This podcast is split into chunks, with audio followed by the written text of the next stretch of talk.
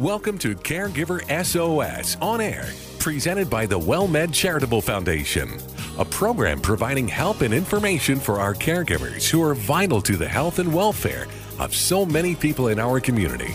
You can hear Caregiver SOS on air Sundays at 6 p.m. on 9:30 a.m. The Answer. And now, here are your hosts, Ron Aaron and Carol Zernial.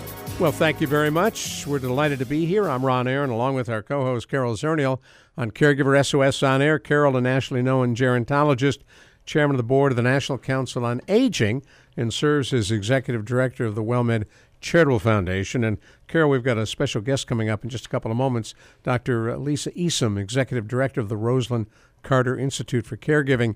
Uh, and Rosalynn Carter is just amazing how early on she got involved in talking about caregiving. Well, it really is because most people don't realize that she was one of the very first people in the country to even bring up caregiving as an issue. I mean, today people don't identify themselves as caregivers. Uh, they were completely invisible. Uh, this this thought of having an institute and studying it and dedicating time and energy, it was a little small blip on the aging map when it started out, um, and they did seminal work in the field of caregiving. And we'll talk to Dr. Easom about that coming up in a couple of moments. But meanwhile, you were a keynote speaker at a very important conference, the statewide Aging in Texas conference. You gave uh, a couple of workshops, you did the keynote uh, address. What was the conference like? Well, the conference was an opportunity for professionals in the field of aging in Texas to come together, and it was my pleasure to join uh, the chief uh, executive officer of the National Council on the Aging, Jim Firman, and I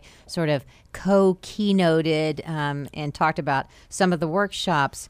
But it was a fascinating um, you know, set of days with lots of information. Uh, and I'm hoping that coming out of, of that conference, uh, one of the, the second day keynote was a panel from the University of Texas Health Science Center at San Antonio, the Sam Barshop, Inst- the Right. Barshop Institute Right. on Aging. I knew Sam Barshop. Um, and, and he was my Yeah. first boss. So, uh, you know, have who would have known back in the day that, you know, because they thought I, it was very strange that when I went into the field of aging, he, and he did it too.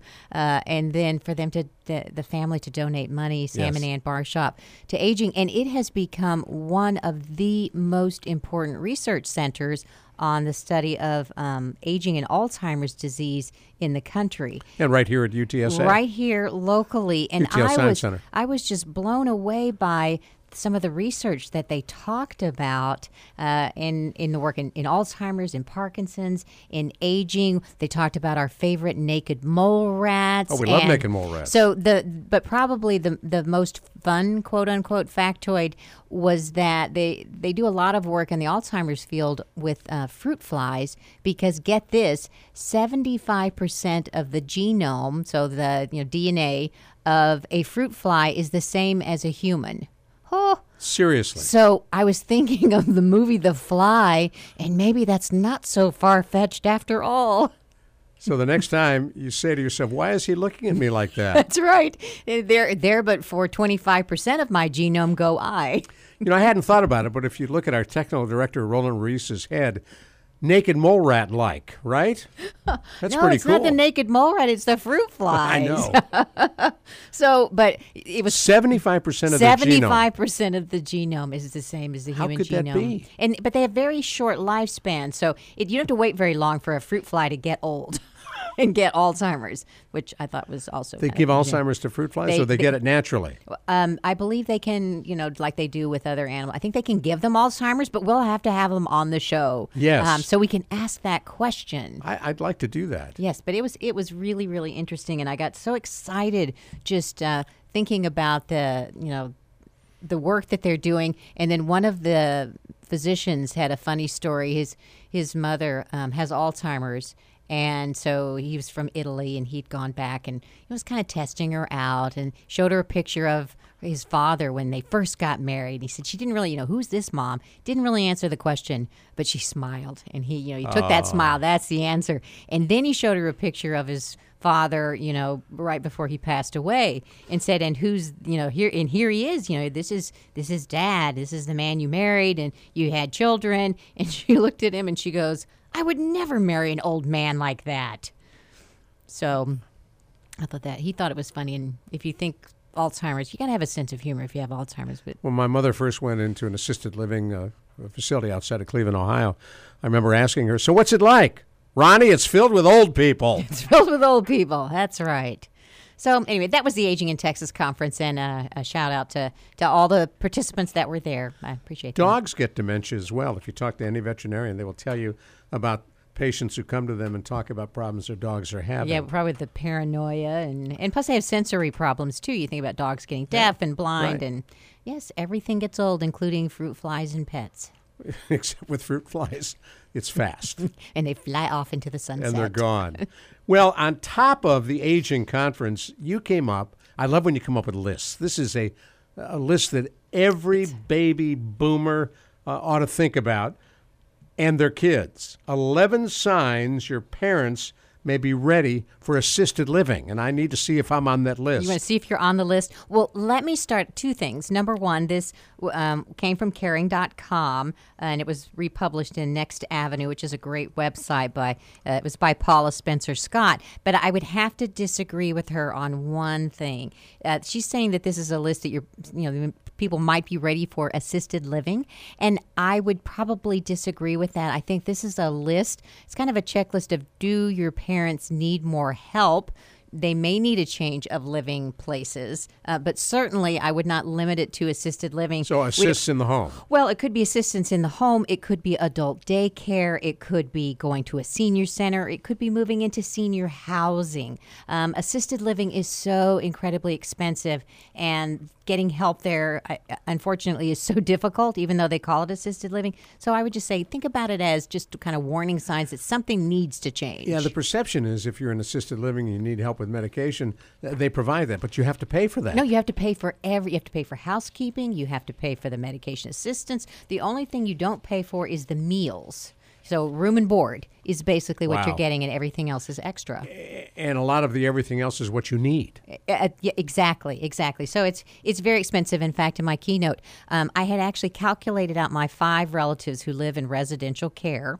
Um, so I have a great aunt, two aunts, an uncle, and a mother, all in a, a, residential care facility. It costs our family thirty-two thousand dollars a month for five people, which averages out to three hundred and ninety-four thousand dollars a year.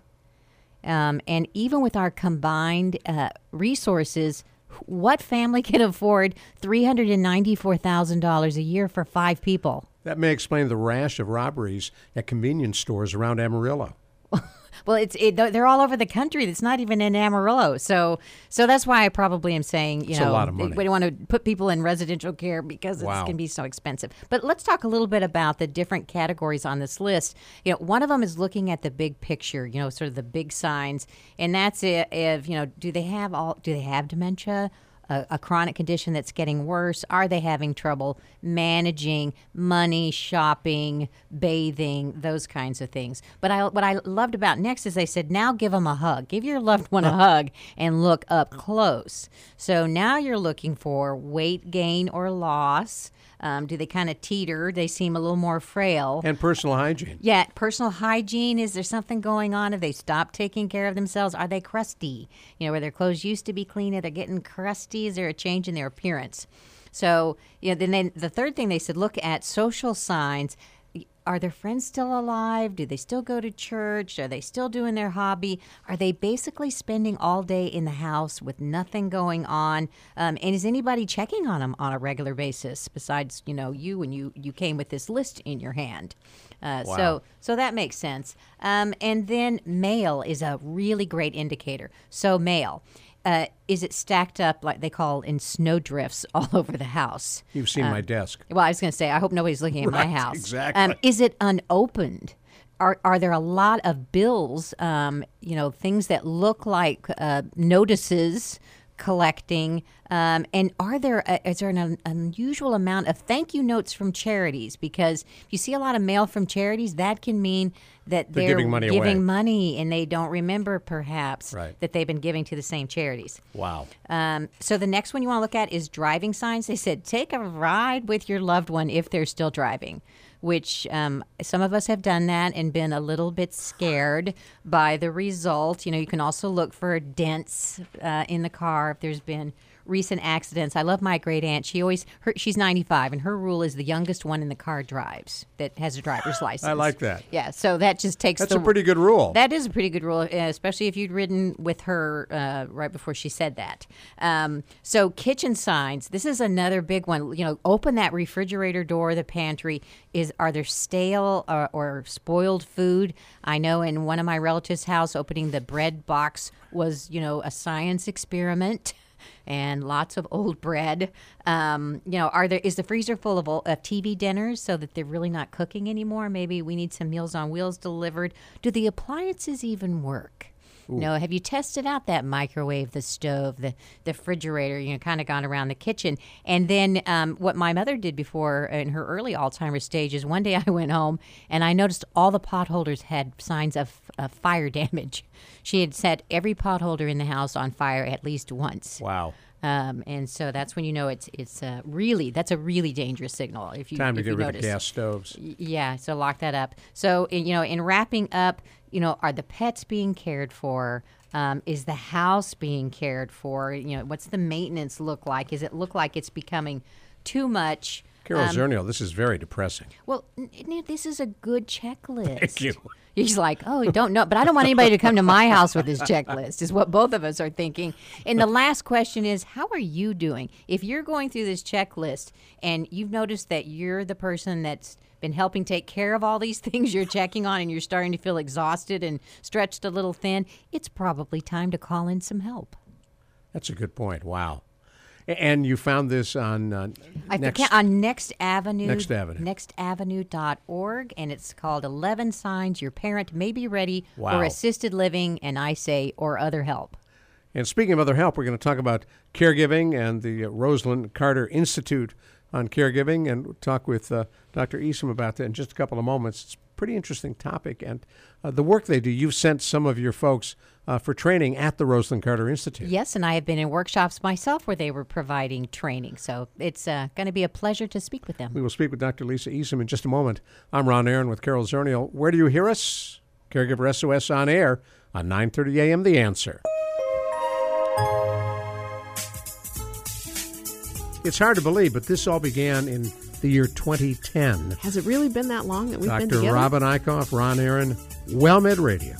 What a terrific ride it's been. And since then, and continuing, we have talked about everything. We've talked about medical issues, we've talked about legal issues, end of life issues, and the list goes on.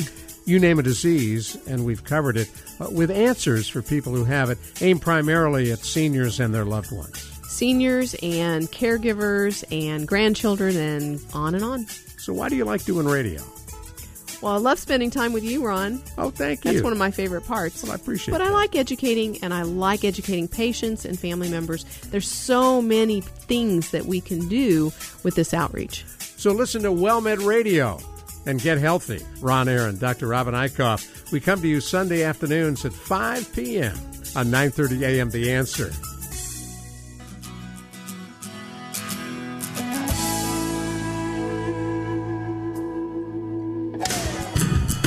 Well, as we've been promising on Caregiver SOS on air, uh, we're delighted to be joined by Dr. Lisa Easom, who is the executive director of the Rosalynn Carter Institute for Caregiving. I'm Ron Aaron, along with our co-host Carol Zernial, and uh, the reputation for the institute is certainly widespread. In fact, Carol, some of your staff people have gone to training sessions there.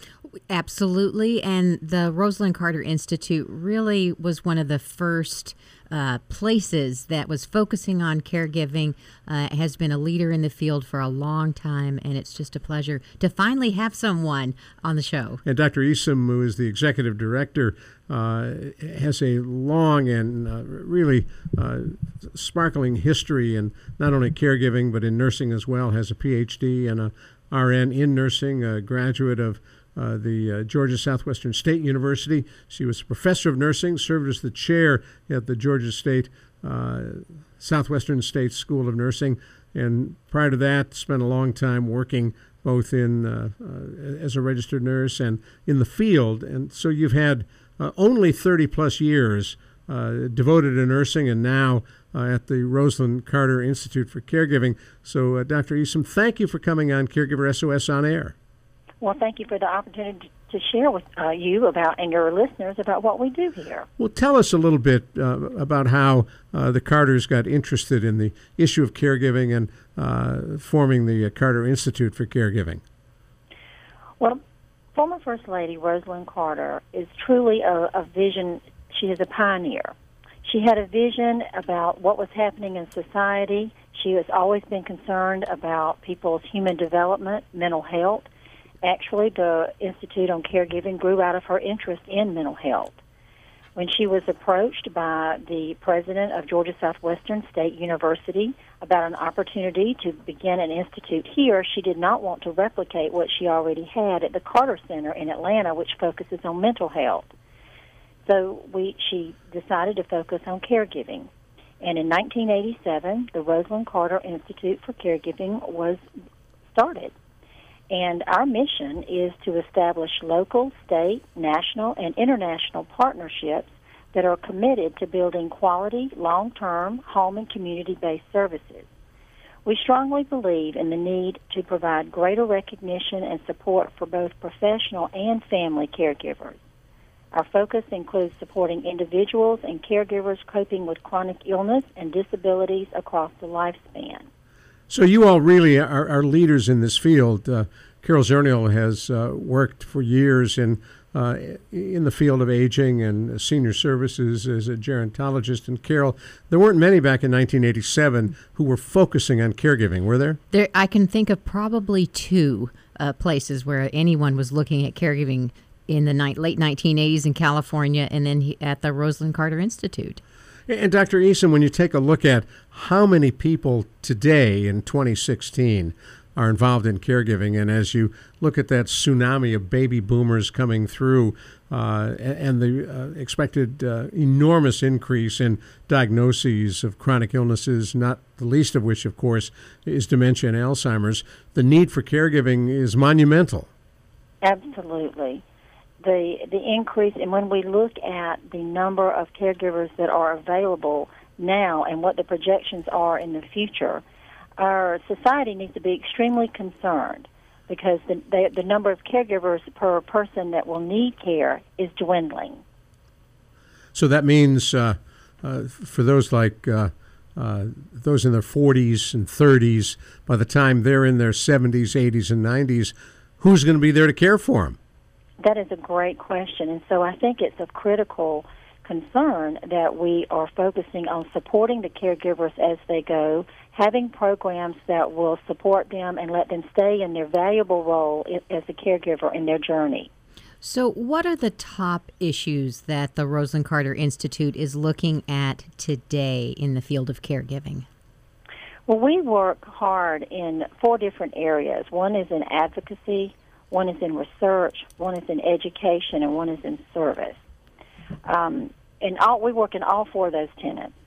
I think probably one of our strongest suits is our education and having programs for caregiver support, evidence based programs, programs that are proven in science that, that they work. Programs like? Well, let me tell you about a few. Um, in the area of, and, and speaking, I'll, I'll start with one that's right in your area in San Antonio. We have a partnership with Blue Star Families. You may be very familiar with them. They are a volunteer organization serving the, the military caregivers um, of those who are returning from deployment. Our Operation Family Caregiver is, is an evidence based program that provides coaching for the families and friends of returning service members and veterans to manage difficult transitions. The program is conducted via Skype or FaceTime and it takes place over with several sessions over the course of four to six months. It's free. It's confidential. Uh, currently, uh, we have 12 sites of Operation Family Caregiver in nine different states. One is actually located in San Antonio, where you are.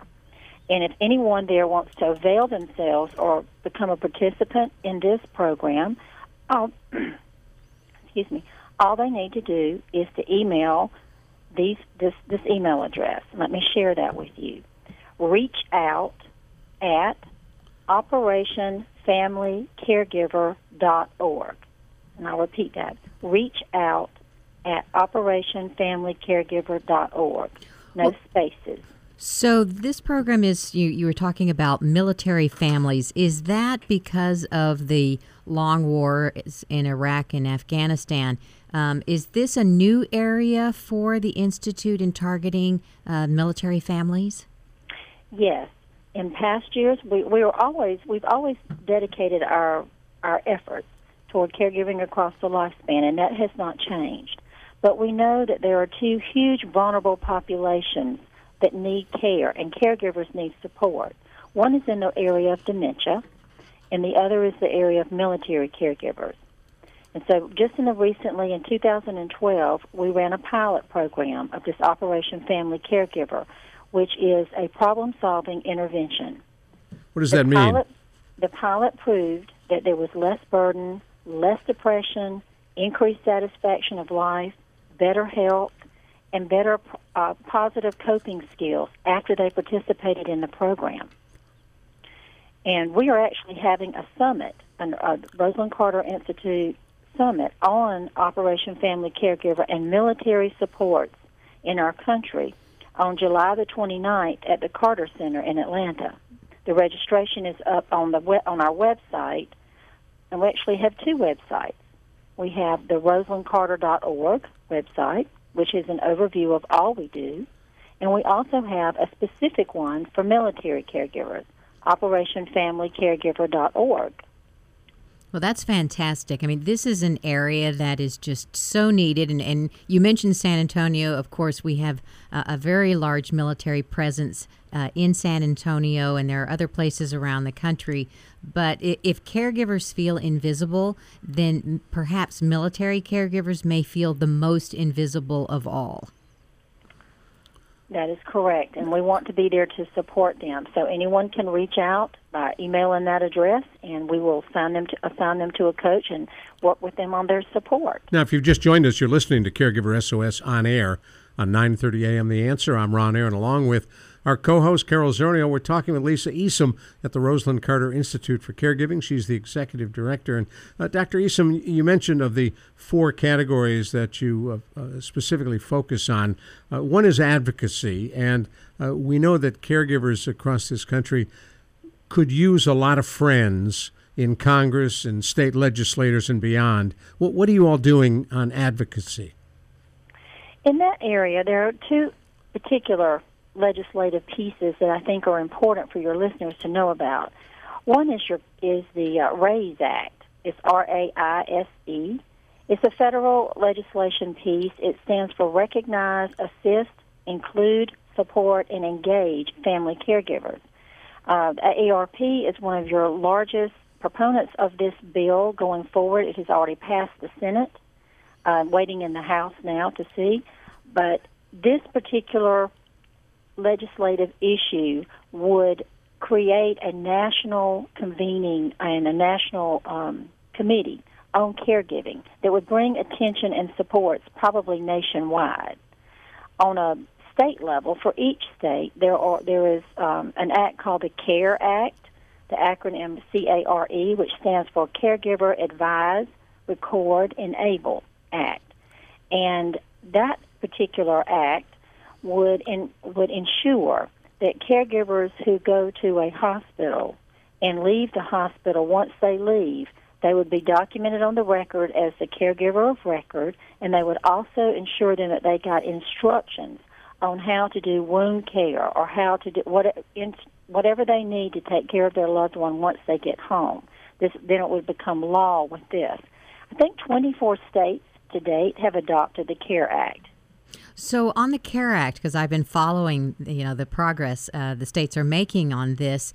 You know, what I've been reading and hearing is that many healthcare professionals say, "Oh, this is unnecessary because we already talked to the caregivers." Uh, would you agree with that assessment that caregivers are well armed upon leaving a hospital? And we'll get that from you in just a minute. Hold that thought. We're going to come right back to you. I'm Ron Aaron, along with Carol Zernial, as we talk with Dr. Lisa Easom, Executive Director of the Rosalynn Carter Institute for Caregiving.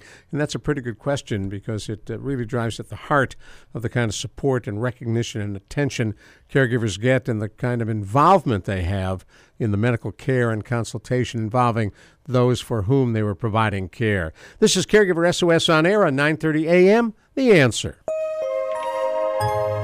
Carol Zernial, we talk a lot about caregiving on Caregiver SOS on air, but what is it? Yeah, caregiving is caring for a family member, a friend, a loved one, someone who's in your life that needs help with bathing, dressing, buying groceries, medical appointments. If you do any of those things, you're a caregiver. And how can this program help? Caregiver SOS On Air has information from people who have been caregivers, who work with caregivers. It can be book authors, scientists, doctors, the latest information on caregiving right here on KLUP. And one of the things we learn from so many folks is they fail to ask for help when they need it. Well, caregivers do need help. We don't like to ask for help, but we need it. And you'll get tips on how to ask for help and how to have a better life as a family caregiver. Plus, there's a great website you can go to, caregiversos.org.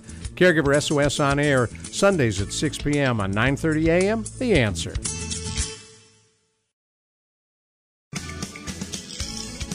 We are so pleased you are riding along with us on Caregiver SOS on air. I'm Ron Aaron, along with Carol Zernial, our co-host, and we're talking with Dr. Lisa Easom at the Rosalynn Carter Institute for Caregiving, and we're talking about uh, the CARE Act. And uh, you had a good question, Carol Zernial. Why don't we repeat it for those who may just be joining us? Well, um, the the CARE Act recently has been in the news, uh, and there's been what seems to be some pushback from the healthcare community in general, saying this is an unnecessary legislation because we already communicate with caregivers. You don't need to put it into law, uh, and they have the information they need in the discharge papers that we provide at hospitals. So, you know, would would you agree with that um, perspective? Well, Carol, Mrs. Carter has always said that if you want to know firsthand from somebody, you need to ask those who are living that journey. So when we ask caregivers, are you getting what you need? Um, what we're hearing from them is no, we're not. We do get discharge papers that tell us that we need to follow up with our health care provider in so many weeks and probably an appointment. But as far as an opportunity to practice how to change the dressing um, or give a, a, a tube feeding or whatever they're needing to do that they're being asked to do once they're discharged from the hospital they're not getting instructions and an opportunity to practice so that they feel skilled enough when they go home and enabled and empowered to do it on their own well, and you mentioned um, AARP and, and the support for legislation that they have, and, and and they came out with a report that talked about medical nursing tasks that caregivers are being asked to perform, and only about 40% of caregivers get any training at all. Uh, for medication management, for wound care, for uh, dietary needs, uh, and that can in- include, uh, you know, very special diets, maybe therapeutic diets that are mashed. Uh, so this is a huge gap. Now I'm smiling, and Dr. Easom, you will appreciate this because over a year ago now, Carol and uh, her department at the WellMed Medical uh, Management and WellMed Charitable Foundation applied for a grant, and they were dinged by uh, CMS, Center for Medicare Services, uh, for claiming that caregivers provide some quasi medical care. You remember that? No, no, it's absolutely true. Turned they, down. They they said no. That's what nurses do. Uh, uh, and they, I don't think that they realize how much the caregivers do on the way home. So it, you know, this is important legislation, and I think many of us who do work with directly with caregivers, as we do in our SOS resource centers, uh, would agree that caregivers often feel ill equipped and untrained when they're asked to do specific tasks. You know, I, I would be the first one to raise my hand as being, uh, you know, anything that has to do with bodily fluids would be difficult for me, even though my mother was a nurse. And you know, today with uh, managed care, we send them home from a hospital environment quicker and sicker. And so we ask our caregivers to do a lot. And uh, we need to give them those programs of support. We need to give them those the education before they leave the hospital and then follow up with them to make sure that they do understand and if they have questions. Well, one of the you mentioned two audiences. You mentioned that you're working with professional caregivers and with family caregivers. So, what are, you know, what are the issues? What's the difference between a professional caregiver and a family caregiver? Well, a professional caregiver is one who goes, um, I guess, into the home perhaps and gives care, or one who works in a, a, a hospital environment, perhaps a physician's office, a health, uh, some other healthcare provider office that would deliver that care. Um, we we understand too that they will undergo burnout in their role, that their work environment is hard, and we actually have a program called Caring for You, Caring for Me. It's a signature program. It's the only one of its kind. It's one of our programs. It's its, its third edition is due out later this month. Um, and what it does is it brings together professional caregivers and family caregivers and increases the dialogue between them. Um, and it's it's it, it's over done as a support group type of uh, offering for five weeks, and they meet for like two hours each each week and it's it's been very beneficial for professional caregivers to see or to view caregiving through the lens of a caregiver and vice versa. So it's it's been a very uh, productive program, but um, that's a good program. But the other programs I didn't get to speak about, but I'd like to tell you about, are like our RCI Reach program, which is Resources Enhancing Alzheimer's Caregiver Health.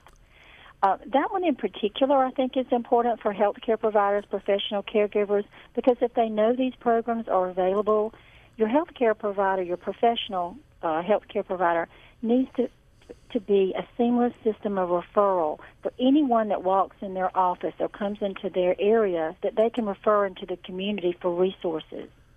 So I think being knowledgeable about this is one way we connect with those professional caregivers. Um, and REACH is available actually we have a, the AAA in Sherman, Texas, is delivering Reach, and sometimes Reach um, is, is very intensive. The coach meets with them by Skype, or it meets with them face to face in the home over six months to work on anything that the caregiver says is a troubling dementia behavior. We've now, had outstanding success with that program. Now, for those who don't know, AAA is not the American Automobile Association. It's the Area Agency on Aging. Thank you. Thank You're you, welcome. Ron.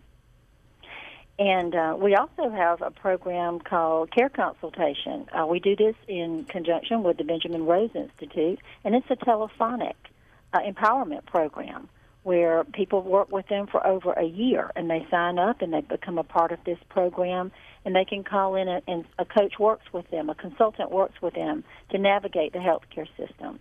So I think we have a lot to, to offer here at, at RCI and I would like to tell your readership that they can always contact us at www.rosalynn, and that's R O S A L Y N N, caregiver.org. Now, she's Dr. Lisa Easom, who is Executive Director of the Rosalynn Carter Institute for Caregiving. I'm Ron Aaron, along with Carol Zernial on Caregiver SOS on air on 9.30 a.m., The Answer. And uh, of the programs that uh, she's been describing, are there some that parallel what we're doing at the WellMed Charitable Foundation? Well, I, I you know, we actually also provide the care consultation program out of the Benjamin Rose Institute. So I'm very familiar with that. Mm-hmm. And, and, that's the great thing about having multiple organizations focusing on caregiving. We learn from each other, we learn about best practices. Um, and you mentioned evidence that that's another evidence based program. Why is evidence based important? because our caregivers, whether they're military, they're caring for someone with, with dementia or a disability or a child that has a disability, they deserve the best. They deserve the best, and so the best is is pro, or programs that are proven in science to work. In other words, they were tested in a clinical trial, and many of these that I've talked about, we assisted and did the translational research to bring them into the community so that we could, uh, with fidelity back to their original intervention, to carry it out in the same way, use the same types of metrics and achieve the same positive outcomes of decreased burden, decreased depression, better, you know, it, there are different, more self-efficacy. They feel more empowered, more motivated to stay in their valuable caregiving role. Across all of our programs, we're seeing this. Right. So what you so what you're saying is that you know the programs are going to work because they've been tested in a scientific environment, they were proven successful, and you brought them into the community and had the same success. So we don't have to guess what's going to happen to a caregiver who goes through one of your evidence-based programs. We know they're going to get positive results. Absolutely, Carol. That is that you summed it up very nicely. Let me ask you uh, just before we run out of time here, and we've still got about four or five minutes. Uh, how are uh, uh Rosalynn Carter and Jimmy Carter doing? Uh, I'm sure you have some contact, uh, at least with her. I do. I talk with her quite often. I spoke with her just earlier today. she's very active. She is the president of our board of directors at, at the institute. She stays extremely engaged with us. Um, and I think they're doing very well.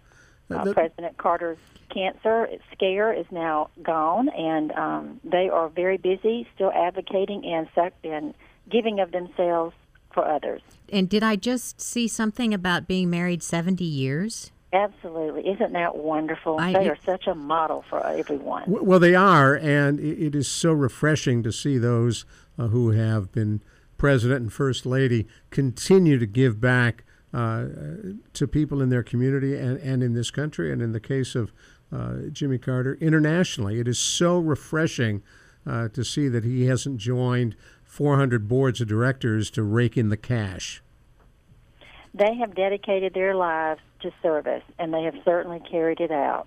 Well, it was so funny. Um, last week we had, or, two weeks ago, we had the Aging in Texas conference, and uh, I was telling the story about how when President Carter was running for election, um, I was on a side street in San Antonio, the only person on the street. So I know it was me. Uh, and President Carter rolled down his window and waved at me. And I just couldn't believe my good luck or that he was waving at me. Do you know if you if you ever see him on an airplane, he will go and shake everyone's hand before he sits down. I was on a plane that he was on a few years ago, and that's exactly what he did. Uh, and he wasn't looking for any votes because he'd already been president. Right. That was pretty cool. They are both pretty cool. And they're that way, I assume, when you meet them on the streets of their hometown. Absolutely. So tell me, in, in, in the last few minutes we have, uh, you've been involved uh, directly and indirectly in, in nursing and healthcare and aging for quite a while. Uh, how have things changed? You mentioned uh, hospitals today are uh, encouraged to discharge people a lot sooner than they might have in the past, which is not necessarily a bad thing. The worst place to be if you're sick is a hospital, so going home is okay. What has changed for the better, and what do you think has changed for the worse? Hmm, I have to give that some thought, but there are there are a lot of things. We've made some huge leaps in sciences that have made things better and life better. We live longer. Um, just because we live longer does not always mean we live better quality lives, though. And I think we need to work on that aspect and have those support programs for those families so that they can age in place and stay home. Um, I'm not saying that institutionalization is, is, is the wrong answer. Sometimes it is the right answer. Um, but many times, um, they would people could stay in their own homes, aging in place, with their families if they had the right supports in the community in place for them. So I think we've made some great strides in increasing the, the availability of community resources available for families, and I think that's that's a huge improvement. We still have some more room to grow there as a nation, though. Right, and I think Georgia's actually done a better job than some other states uh, in increasing the um, the accessibility of home and community based services. Oh, absolutely. Georgia is a role model for other states. Why? Because they they're very proactive and forward thinking. Uh, we work closely closely with the Department of Aging here in the state of Georgia. Um, in fact, we're rolling out BRI care consultation across the entire state right now. Right. I would say that the influence of the Rosalynn Carter Institute on aging in Georgia is one of the main reasons they've done so well. Well, thank you. and from your standpoint, uh, it's got to be pretty cool to, to be able to interact with uh, the First Lady and uh, get some things done on behalf of uh, uh, caregivers across this country. Well, you know what? If you if you're dedicated to serving others, um, it's it's a wonderful thing to be in the place to follow Mrs. Carter because she is certainly a role model for all of us. Give us that website one more time before we have to say goodbye to you. Okay, it's www.rosalynn, which is R O S A L Y N N Carter dot org. And I'd like to mention the other, the email address for those military caregivers. Sure. It's if you would email reach out at operationfamilycaregiver.org. And in your email, if they'll just list their address, we'll make sure you get a coach that's close in location to you as possible. Well, that's perfect. And thank you so much for coming on. We really appreciate it. Well, thank you, Ron and Carol, for the opportunity. It's been you a pleasant care. experience. Bye bye. Dr. Lisa Easom at the Rosalynn Carter Institute for Caregiving. I'm Ron Aaron along with Carol Zernial. Up next, Take 10 with Dr. Jamie Huysman, right here, exclusively here on 9:30 a.m. The Answer. It's hard to believe, but this all began in the year 2010. Has it really been that long that we've been together? Dr. Robin Eichhoff, Ron Aaron, WellMed Radio. What a terrific ride it's been. And since then, and continuing, we have talked about everything. We've talked about medical issues, we've talked about legal issues, end of life issues, and the list goes on. You name a disease, and we've covered it uh, with answers for people who have it, aimed primarily at seniors and their loved ones. Seniors and caregivers and grandchildren and on and on. So, why do you like doing radio? Well, I love spending time with you, Ron. Oh, thank you. That's one of my favorite parts. Well, I appreciate it. But that. I like educating, and I like educating patients and family members. There's so many things that we can do with this outreach. So, listen to WellMed Radio and get healthy. Ron Aaron, Dr. Robin Eichhoff. We come to you Sunday afternoons at 5 p.m. on 9:30 a.m. The Answer. Oh, I love that little percussion sound. That's nice. You're listening to Take 10 on Caregiver SOS on air. I'm Ron Aaron. Along with our co host, Carol Zernial, we are joined each week by Dr. Jamie Huysman, nationally known therapist, deals with issues involving caregivers and addictions. And so we thought we'd play right into one of his strengths today as we talk about what are addictions all about? Why are people, unfortunately, willing or not willing to destroy their lives because of an addiction? And among seniors, Carol, we see this all the time. Well, I know- drugs and alcohol. I know Jamie has educated us about the growing problem of addictions, and unfortunately, uh, the attitude many times is these are older people, let them do what they want. We're not going to intervene. It's okay if they drink themselves to death. It's okay if they take drugs. They're old. What else would they be doing? Is kind of the attitude. Let Grandpa have fun. Yeah, let him have his fun if that's what he wants to do. So, you know, is that the attitude we should be having, Jamie? Well, Carol, you know, you work with WellMed, so we're living longer and longer. So maybe that was the attitude 100 years ago when we were living to possibly 50 and 60 years old. But the last time I looked, life really is beginning for many people at 60. Um, if you look at AARP, their largest entrepreneurial sector right now, they're starting businesses, are boomers and seniors. So let me return the favor to you and ask you, you know, at that age, is life really over? Well, I would I would have to beg to say no, I don't think it is. But why is it that we are seeing such an increase um, in drug addictions, in alcohol addiction among older people? Because that's not the group that most people think about. Well, I think alcohol addiction has always been there. I think, you know, in terms of reporting it, it's always been very difficult because family caregivers are the ones who usually report it. In fact, family caregivers, if you really think about it, are probably genetically predisposed as well to the same alcoholism that their mom, father, or, or whoever the family member actually is, because it's a genetically predisposed condition. So I think we're becoming more and more aware that this issue is out there, and we're actually educating, if you will, family caregivers that there's help and treatment there.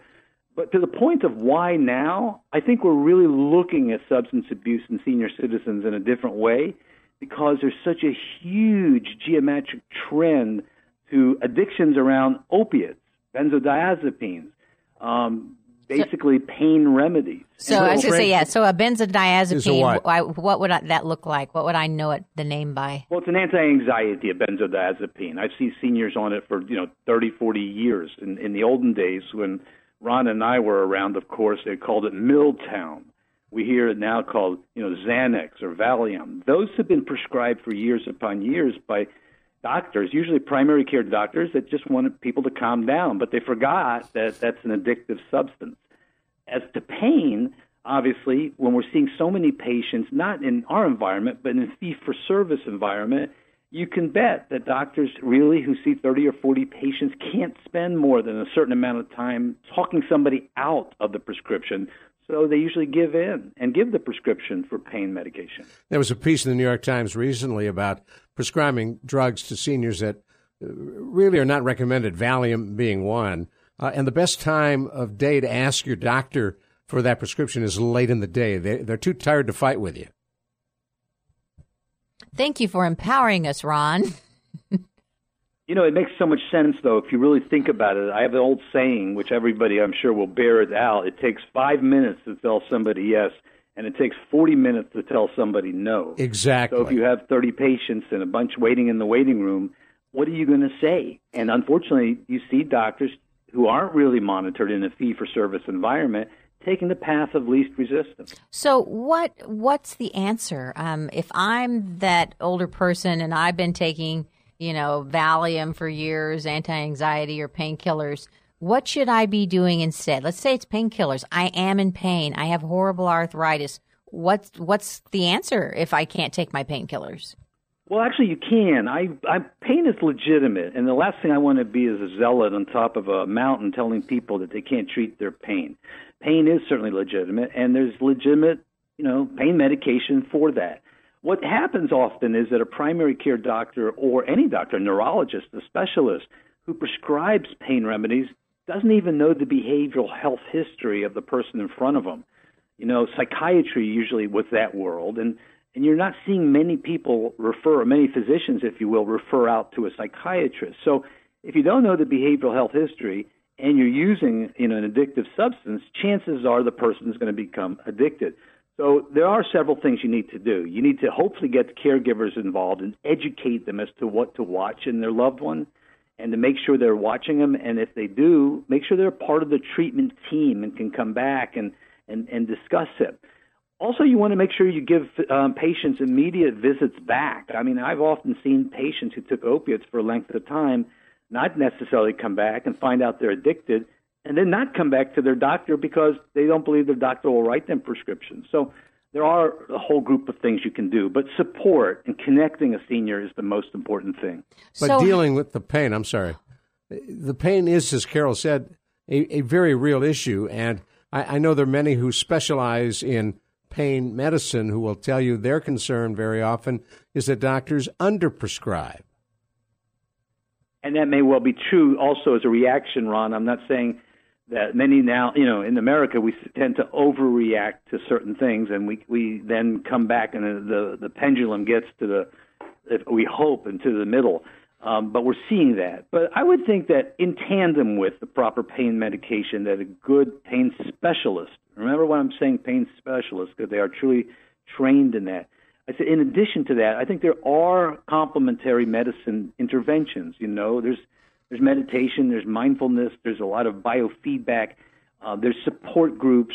There's so many things I think that can be added uh, in tandem with the pain medication. Yeah, I re- good I, oversight, good case management, uh, and good, you know, uh, quality utilization really helps in this process. So I can remember a friend of mine whose father um, had terrible diabetes, and it had gotten spiraled out of control, and and he had gone to big, strong, walking, hiking guy to in a wheelchair in tremendous amount of pain, lots of pain. Um, and he was just fighting, you know, the pain pills and being in the wheelchair and being depressed, all these bad things. And he did um, meet someone, a, a, physician, who recommended some pain management, and it really was exercises in controlling the pain through visualization, visualizing the pain, getting smaller, smaller, smaller, smaller, smaller, we, we, breathing through it like you would in Lamaze class, um, and all of those techniques actually worked. He was able not only to get off the pain medication, he was able to reduce his pain enough that he could did exercise and strengthened himself, got back out of the wheelchair, and he was back Mr. Hiking Man again wow. after a period of time. But it took that intervention um, of someone teaching him how to manage that pain and get through that really tough time. You know, Carol, there's a whole show we could dedicate to this, and then probably we don't have time. But you, what you just articulated was a Buddhist philosophy. They call it the two arrows. The first arrow is pain, the real pain, the pain that we feel, shoulders, in, emotional, um, back, you know, whatever it is that we're feeling. The second arrow, according to the Buddhist, is the pain of suffering. It's the story we tell ourselves about the pain, creating this whole world around this pain. You know, if you moved into the pain, like Carl Jung would say, embrace the shadow, and were able to really deal with it one on one, if you will, mano a mano, you'd find an entirely different sort of process. And let's not forget the health consequences associated with all this medication is, is huge. It's balance, it's cognitive issues, it's depression. So, to your point, and to the Buddhist point, avoid the second arrow. So, if what would I look for? How would I know that the person I'm caring for has an addiction? Well, you know, you can watch them. Obviously, if it's a, if you are a family caregiver or a caregiver at all, and you know the pattern of behavior they were before, it's basically not as difficult to see that they're in steady decline.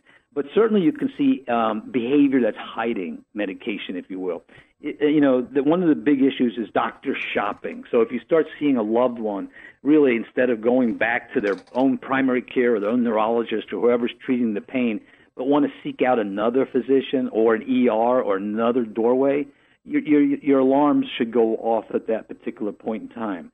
If you do see balance and gait issues, if you're noticing different cognitive issues happening, uh, if you're starting to see sleep problems or depression, um, or any adverse reaction, I think you really, you know, ha- should have a, a, red flag go up in your mind.